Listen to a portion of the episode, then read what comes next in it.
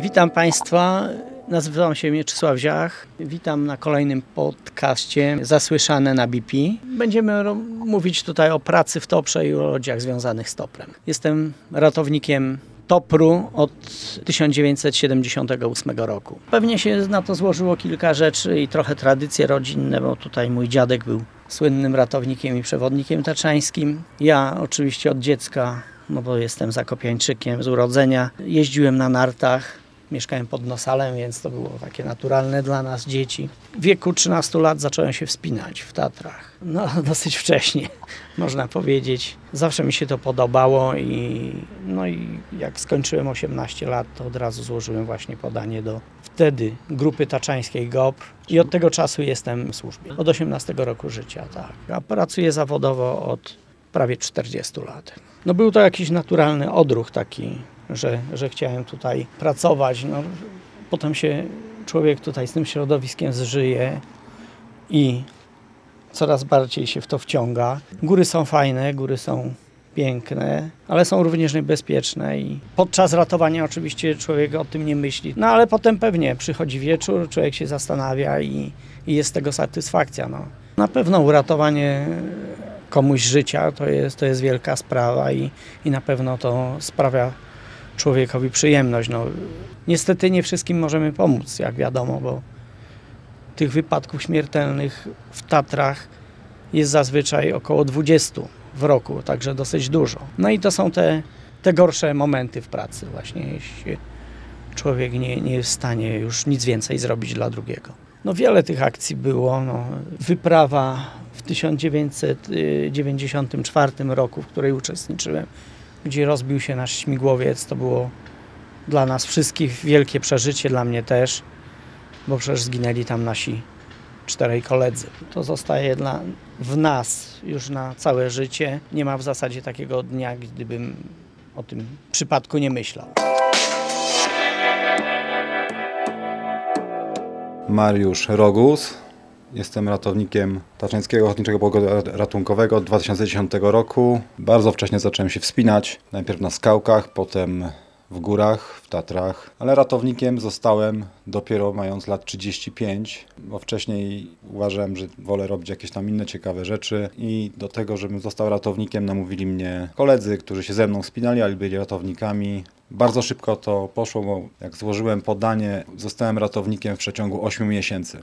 Nie wiem, czy nie najszybciej w ogóle w historii TOPR-u. Średni czas, taki staż kandydacki od zdania egzaminu do, do przysięgi ratowniczej to jest minimum 2 lata. Dla mnie jedne z najtrudniejszych no to są poszukiwania ludzi czy akcje, które się dzieją w zimie, w dużym zagrożeniu lawinowym, w nocy, w jakichś zawieruchach y, śnieżnych, burzach i tak dalej. No to są nieprzyjemne rzeczy też dla nas i bardzo stresujące i bardzo wymagające po prostu zaangażowania wszystkich ludzi, którzy są na tej akcji, dużego skupienia, no i doświadczenia i wiedzy, żeby nie zrobić sobie krzywdy. Oczywiście wspominamy takie trudne akcje, które skończyły się tragicznie, albo te, które udało się pomóc wielu ludziom naraz. Mogę przytoczyć tą e, e, wyprawę do jaskini sprzed dwóch lat po taterników jaskiniowych, którym no, nie udało się pomóc. Wydobycie tych ciał trwało miesiąc, wysiłku wielu, wielu dziesiątek ratowników tutaj, no i, i to wspominamy na przykład, gdzie się nie udało, ale wspominamy też na przykład w tym samym czasie bo w odstępie tygodnia akcję na Giewoncie, gdzie udało się pomóc ponad 150 osobom poważnie rannym, a to nam zajęło 4 godziny. Ta akcja też jest wspominana, no i kilka innych oczywiście, które się zakończyły no, powodzeniem, jakby na to nie patrzeć. Staramy się zrobić wszystko, żeby to, te akcje jakoś przeprowadzić i za wszelką jednak cenę pomóc tym ludziom. No, nie zawsze się to udaje niestety, no, ale trzeba pamiętać o tym, że no, my działamy w górach zwykle, wtedy, gdy wszyscy inni chcą z nich uciec.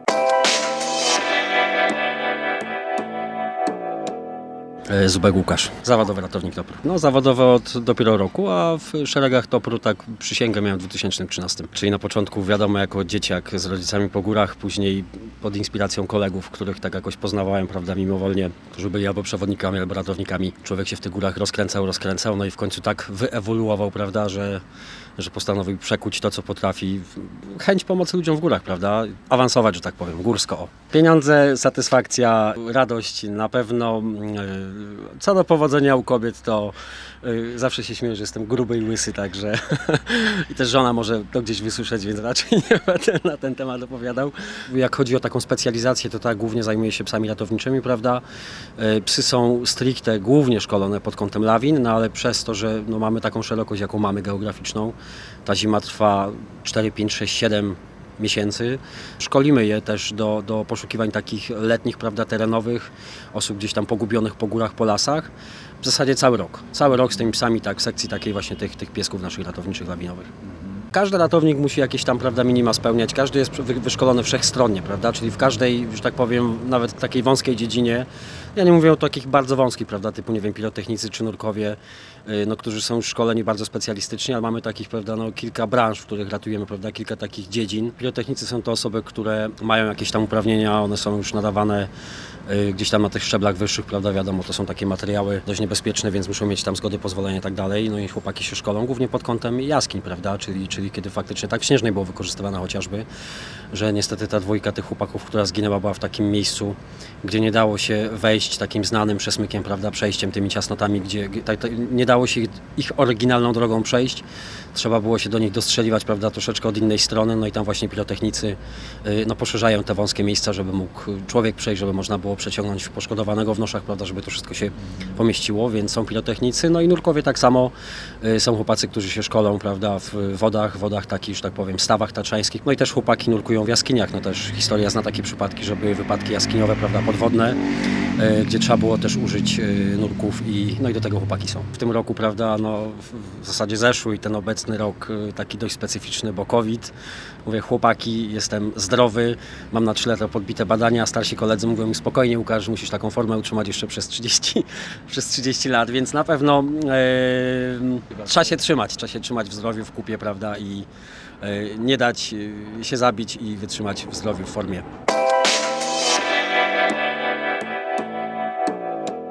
Bartek Gąsienica, wojskowy ratownik TOPR. Od 2003 roku e, przyjęty na staż kandydacki, no i potem w 2004 roku miałem przysięgę. I do dzisiaj od 2010 roku zawodowy ratownik TOPR. Pół mojej rodziny jest w TOPRze, było w TOPRze, bo był ojciec, był stryjek, byli zawodowymi ratownikami, był kuzyn. Ja się tutaj wychowałem, prawda, także wychowałem w środowisku ratowniczym. Praktycznie od 40 lat jestem związany z TOPRem, choć wiadomo, że tak nie zawsze myślałem, że tu będę tym ratownikiem, bo to wiadomo, ciężka praca i taty w domu dużo nie było, więc, więc wiemy jak to wyglądało. Jako dziecko patrzyłem na to z innej strony. Natomiast no potem już jeżdżąc po, po Polsce e, i do szkoły i za różną pracą, no stwierdziłem, że tutaj jest, tu jest nasze miejsce i gąsienica to powinien być tutaj na Podhalu, a nie jeździć gdzieś tam w Polskę. No to jest tak, że tutaj już jest całe życie człowiek musi być związany, związany z tymi górami. No to nie można sobie tak przyjechać i, i o mam ochotę iść do Topru, będę, będę 3 lata i potem już mnie nie ma, nie? To tak nie wchodzi w grę. Szczególnie ratownicy zawodowi, którzy tutaj się decydują na to, no to trzeba się poświęcić. To jest, e, no oczywiście jest, mamy harmonogram regularności pracy, ale czasami jesteśmy zrywani w nocy, czasami te wyprawy ciągną się kilkanaście godzin niż ten nasz dyżur, więc e, żona, która jest w domu, czy dzieci, no nie mogą liczyć, że tata zawsze wróci po dyżurze na czas. To, co ja za dzieciaka patrzyłem jako właśnie syn, syn mojego ojca, że tutaj tatę chcieliśmy, on był na wyprawie, tu go nie było i to troszkę jest właśnie dla rodziny, jest to negatywne. Natomiast no, dla ratowników, dla nas no, jest to tak ciekawa praca i fajna i pomaganie ludziom, ratowanie ich w górach, gdzie oni, gdzie oni sami no, czasem mają duże problemy nie? z zejściem. Różne są przypadki oczywiście, jak ktoś dostanie kontuzję albo gdzieś gdzieś nawet zbłądzi w górach, my możemy mu pomóc, uratować go, no to to jest duża satysfakcja nie? dla nas i to jest taki jakby na, najlepsza zaleta. Fajny, ciekawy zawód. Wiemy, że jak przyjdziemy do pracy, to zawsze będzie inaczej. Nie? Każdy wypadek jest inny, w innym rejonie, inne zdarzenie i nie ma takiej systematyki powtarzalności, że robimy codziennie to samo. Rutyny nie ma. Też jestem przewodnikiem i też, też, też szkole w zimie, w lecie, w wolnym tygodniu pracy. No my chodzimy i dorabiamy, no taka jest prawda, nie? No, trzeba jakoś rodzinę utrzymać, każdy chce. I to jest właśnie ten też minus tego wszystkiego, nie? Że w domu nas nie ma. Mamy wolny tydzień, ale to nie jest wolny, bo trzeba iść do drugiej pracy, także trzeba, trzeba, trzeba dorobić. Na początku to każda akcja to była wyzwanie. Dość mocne i robiła wrażenie. Pierwsze spotkania z, e, z osobami, które spadły w górach i, i nie przeżyły. To są takie przypadki, gdzie zostaje w pamięci przez jakiś czas. Potem działania ze śmigłowcem też są takie ciekawe i też te wyprawy mm, są, są fajne, szkolenia, wyprawy w ścianach e, przez desant na śmigłowcu. To wszystko powoduje, że jesteśmy no, że też pamiętamy te akcje, bo to jest maszyna, to leci, my jesteśmy opuszczani. Duże emocje, dużo się dzieje, adrenalina i trzeba wszystko zrobić dobrze, żeby tam e, wszystko zagrało. No takie zapadają czasem takie trudne wyprawy, no, zimowe, trudne, po kilkanaście godzin, w trudnych warunkach. Jak człowiek dostanie w kość, tak, ale właśnie tu jest fajnie, jesteśmy tym teamem, zespołem i, i tu na wyprawie się wspieramy mocno. To przyjemnie się potem wspomina taką, taką trudną wyprawę, bo domarzniemy, to trudne są jaskiniowe wyprawy, te kiedyś też bardzo mocno domarzliśmy. Pogoda była taka, że padał śnieg z deszczem i, i wszyscy tak zmarzli, że, że naprawdę było ciężko. Byliśmy prawie przed e, hipotermią. Dostaliśmy w kość przez całą noc, także, bo transportowaliśmy dziewczynę, która w ptasiej studni, studni złamała nogę. I to było naprawdę trudne warunki, jeżeli chodzi o, o termikę, prawda, bo sama akcja e, technicznie nie trudna, ale skomplikowana, ale, ale już jakby jesteśmy wyszkoleni do tego, natomiast no, warunki pogodowe były mocne. Na pośrednim Mięguszu też byliśmy zespołem, też wiał wiatr, padał śnieg. Trudna akcja też całą noc na poturystę, który w ścianie został. Także no kilka takich trudniejszych jest. W tym roku śmigłowcem robiliśmy też taką trudniejszą akcję po turystę, który właśnie mm, stracił się z nim kontakt na Galerii Cubryńskiej. W trudnych warunkach tym śmigłowcem udało się no, szarpnąć tego gościa przy wiejącym wietrze i ratownicy naprawdę dostawali w kość, e, którzy szli tam już w nocy po niego, ale udało się śmigłowcem i to też jest super sprawa, więc, więc takich, takie się, parę takich mamy swoich koników, które się pamięta i będzie się fajnie o nich opowiadać, a wtedy nie było tak hop nie? No. Piotr Konopka, ratownik TOP, od lat 40. Jak zacząłem wychodzić poza etap y, turystyki i zaczynałem gdzieś tam jakieś pierwsze niezdarne ruchy w skale wykonywać, to fascynacja mitem ratownictwa była no, wszechobecna i, i oczywiście e, marzeniem było stanie się ratownikiem i mniej więcej w tym samym czasie wchodziłem w środowisko związane z klubem wysokogórskim, z Toprem, z kołem przewodników taczańskich, więc to takie te początki wczesnych lat dwudziestych mojego życia. Świat był 40 lat temu bardzo różny od tego, który mamy teraz, poczynając od y, wyposażenia y, zarówno turystów, taterników, jak i od naszego. To było bardzo takie siermiężne, proste. Dzisiaj jest tego i dużo i w najlepszym gatunku.